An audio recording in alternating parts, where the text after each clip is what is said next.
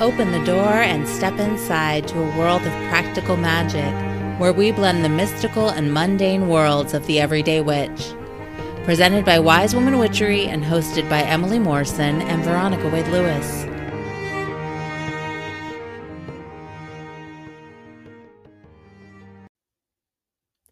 Hello, and welcome to The Witch Next Door. Today we are jumping right back into those listener spirit encounter stories. This is one of those bonus podcasts for you guys here in October of 2020, where we are exploring this theme of different types of spirit encounters. I know Veronica and I have been sharing some of our stories with you, and we are we've gathered some listener stories to share with you as well. So, uh, today, we are going to continue in that theme of listener community member stories, and we are going to kick it off here with a story from a listener named Sue. A visit from my father. Thank you for letting me tell you this story. In 2012, the weeks prior to my father's decline from lung, liver, and pancreatic cancer, we had long conversations. I asked him for cues for songs of Frank Sinatra that I would know that he was communicating me, and I asked to see him after he passed. I asked him, Dad, as soon as you can, come see me, and please do not scare me, as many spirits have in my life. Let me see you as a whole person, not as a mist, but as the person you once were he knew I would be able to see him. He knew all along that I was gifted. On Thanksgiving Eve, four months after he passed, my father came to me. It may sound odd, having recently suffered a bra- brain injury, that I remember so clearly this meeting with my dad, and yet I still cannot remember math or how to balance my checkbook. It was 3 a.m. My witching hours have always been between 12 and 5 a.m.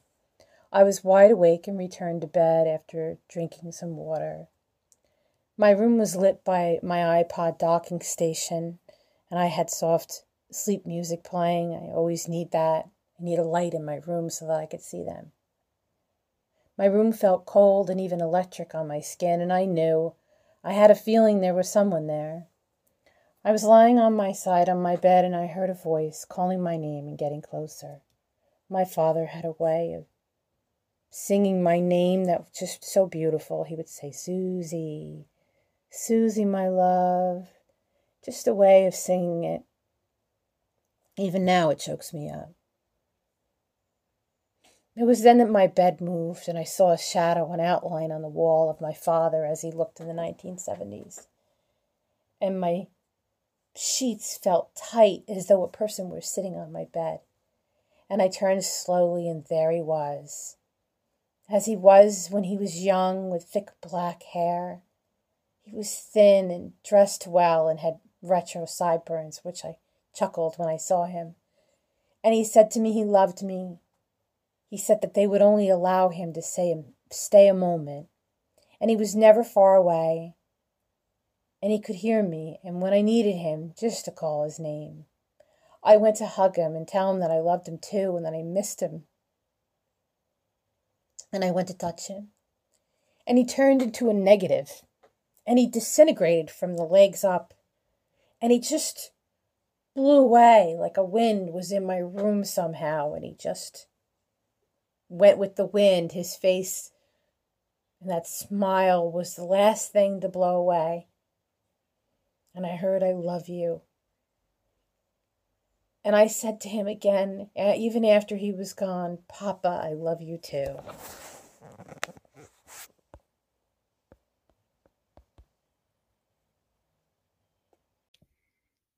This next story is one that was emailed to me from one of our listeners.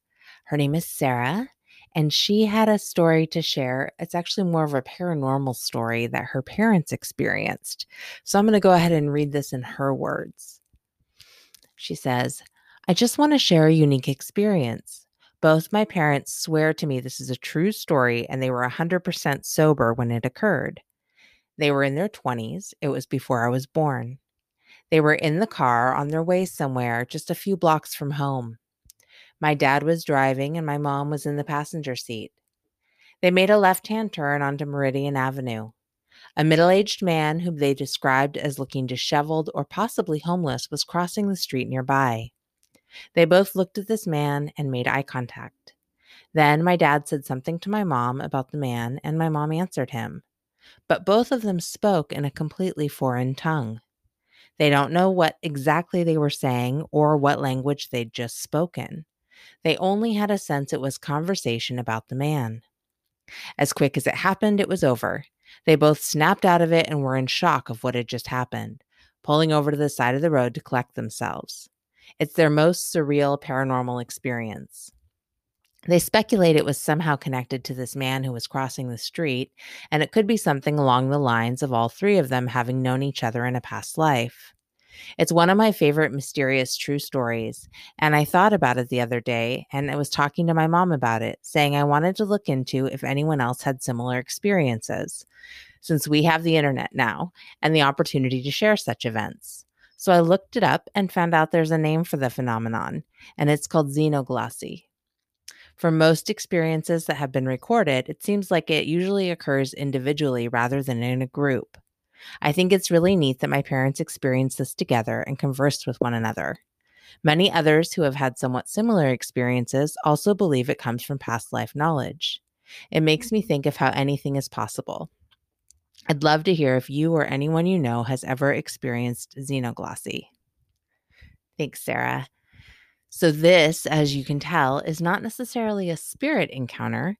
However, it is an encounter of a paranormal kind, and it also seems to be possibly linked to past lives. So, if that's the case, this is a spirit encounter in a different kind of way. But I think this story is really fascinating, and I wanted to share it here. And thank you, Sarah, for for sharing this. And if any of you have ever experienced anything like this, feel free to reach out and let me know, uh, and I can pass that on to Sarah. So, moving into our next story, we have a very very sweet a story t- next from a listener named Erin, and she is going to share with us her spirit encounter experience. All right, wise women, welcome. So I'm here with one of our uh, wise women from our tribe, and her name is Erin, and she is going to be sharing with us a story about a loved one that passed that she was able to have a spirit encounter with after the fact. So, hi, Erin. Thanks for joining me. Hi, thank you. Yeah. So, tell us your story. Um, my story is about my little boy uh, who died 10 years ago. Uh, he was 20 months old. He had a battle with cancer. Um, and he, yeah, and it, he didn't, it took him. So he died when he was 20 months old. Um, and my story is about the ways in which he stayed with me when his body was gone. Um, and I think it was just to help me through the, his passing and the pain. Um, he mm-hmm. was, because he was a toddler, he hung out at my leg, on my left leg. And I recall uh, after he died, we would go visit the hospital where he had his treatment just so we could stay connected to him in some way.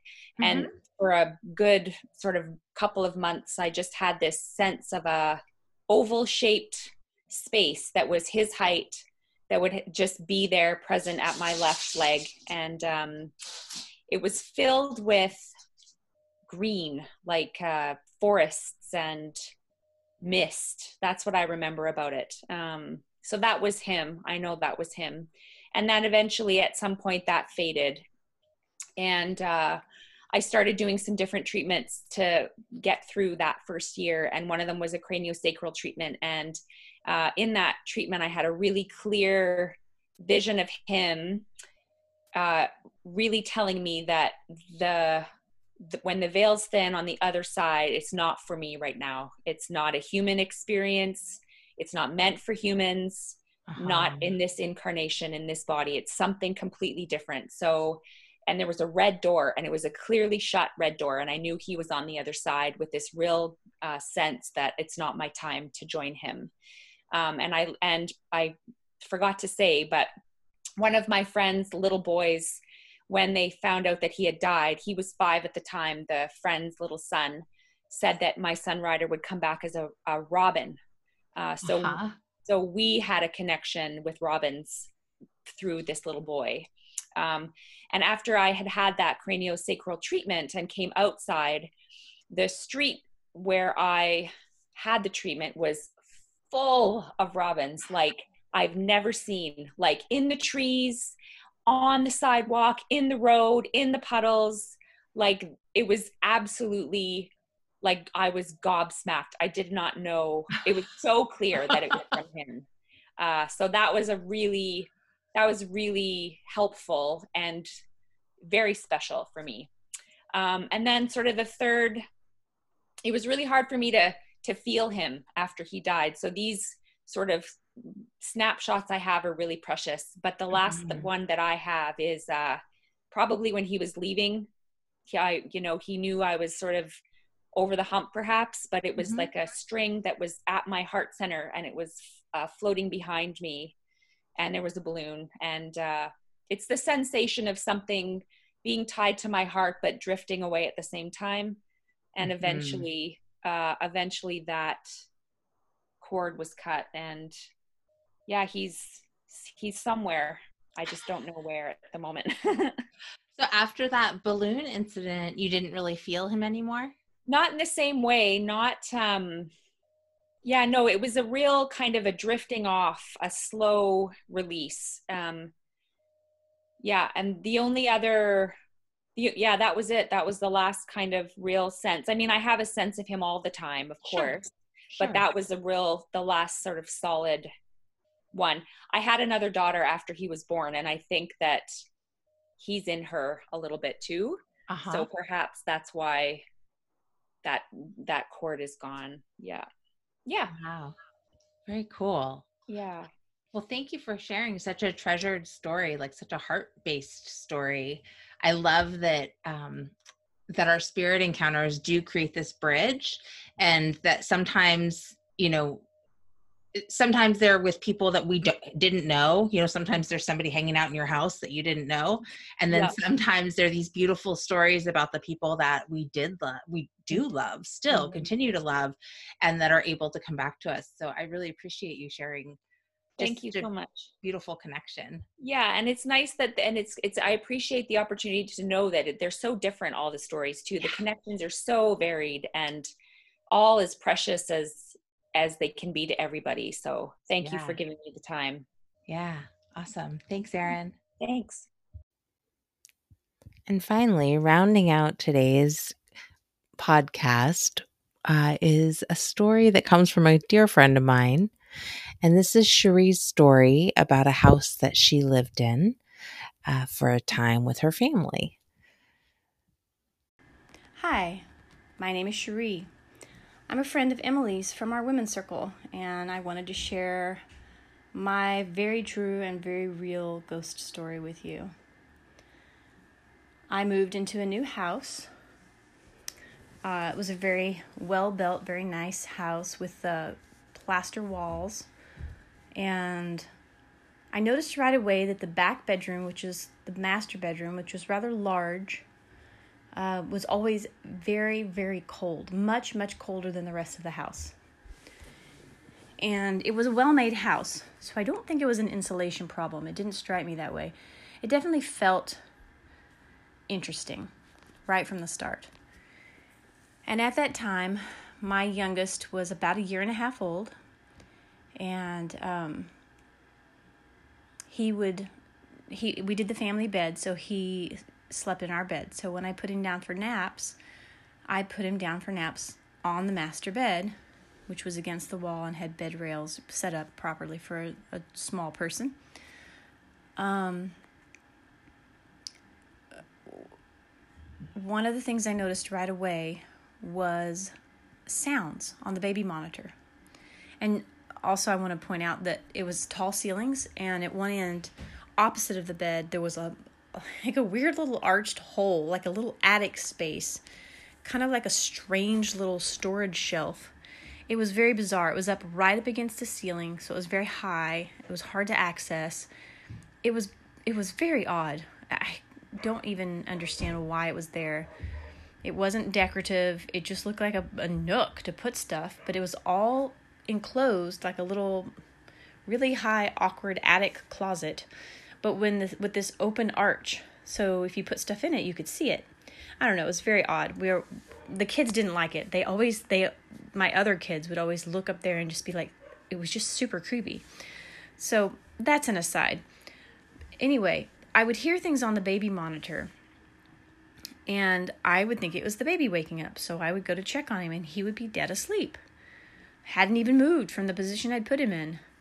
So that was a little strange and that kind of activity increased over over time. Um, so over the weeks when we after we moved in, the noises would get weirder. It was like just strange. It, it just sounded like he sounded like he was waking up. He was sound it sounded like movement, but it wasn't him. And then there were instances. It kind of it kind of amped up to the point where I would put him down for a nap, and I know 100% that I had left the lights off. you know, like the shades drawn, lights off, nap time. Lights were off when I left the room. And I would go in, and the lights would be on. And that happened a number of times. And then it it got to the point where somebody somehow the baby who was a very good sleeper would be awoken like it almost sounded like he was being poked or pinched or something. He would wake up upset like something had happened. And when that started happening i just had this moment of like okay that's not okay. That crosses a line. Now you're touching you're doing something to my child. That is not okay so finally, it got to the point where Mama Bear flared, and I just stood in the middle of the room and I said, You were here first. That's okay. I'm happy to share the space with you. I'm sorry if we're intruding on your space, but don't mess with my baby. Like, let's just like coexist. Like, I acknowledge your presence. I'm fine with it. You're you're welcome to live here. Don't mess with my baby. And the coldness always stayed the same. We always had to run an extra space heater in that room. But the lights stopped turning on, the weird noises on the monitor stopped, and the baby slept fine after that. It's like we had reached a truce, we'd reached an understanding, and all of the paranormal activity stopped, except for it was still cold in there. It was still a presence, if you will. Um, Anyway, I thought that was an interesting story. I consider it a success story because it was a very unobtrusive presence, except for the fact that it just felt disgruntled that we'd moved in on their space.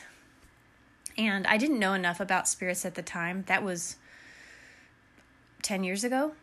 That um, I didn't know enough about how to connect and communicate with spirit. Uh, to do more than that, but that seemed to work and and after that we coexisted fine and we lived there for a few years and with no other problems. So I consider that a success story. Like if you just talk to them, sometimes they can be reasonable and you can make a compromise just like any other being or entity or human or whatever. You can everybody can sort it out. We had a little communication there. so anyway, I just wanted to share my story with you because it's kind of fun and it's success. And so if you ever have a weird encounter, try talking it out. It might work. Have a good holiday. Bye. And that's it for this week's bonus episode of The Witch Next Door. Thanks for tuning in. Be sure to join us for our regularly scheduled podcast on Wednesday. And there will be one more at least one more bonus episode of The Witch Next Door next Saturday. So please be sure to check that out. I'll be talking to Karina Osborne over at The Witch's Inn to hear about some of her spirit encounter stories. Be well. Thanks for tuning in to The Witch Next Door. You can help others find us by subscribing to and rating this podcast.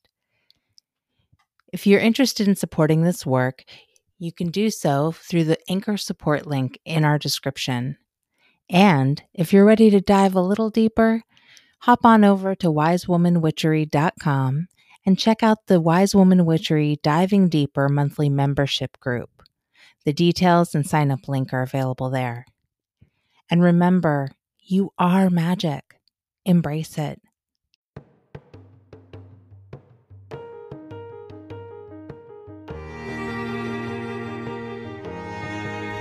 Thank you for joining us on The Witch Next Door. Join us next week as we explore more ways to make every day more magical. Can't wait? Visit wisewomanwitchery.com or follow Wise Woman Witchery on Facebook and Instagram to stay up to date on all current offerings and be a part of the tribe. All episodes are created by Emily Morrison and Veronica Wade Lewis. Music written and performed by Gene Cornelius.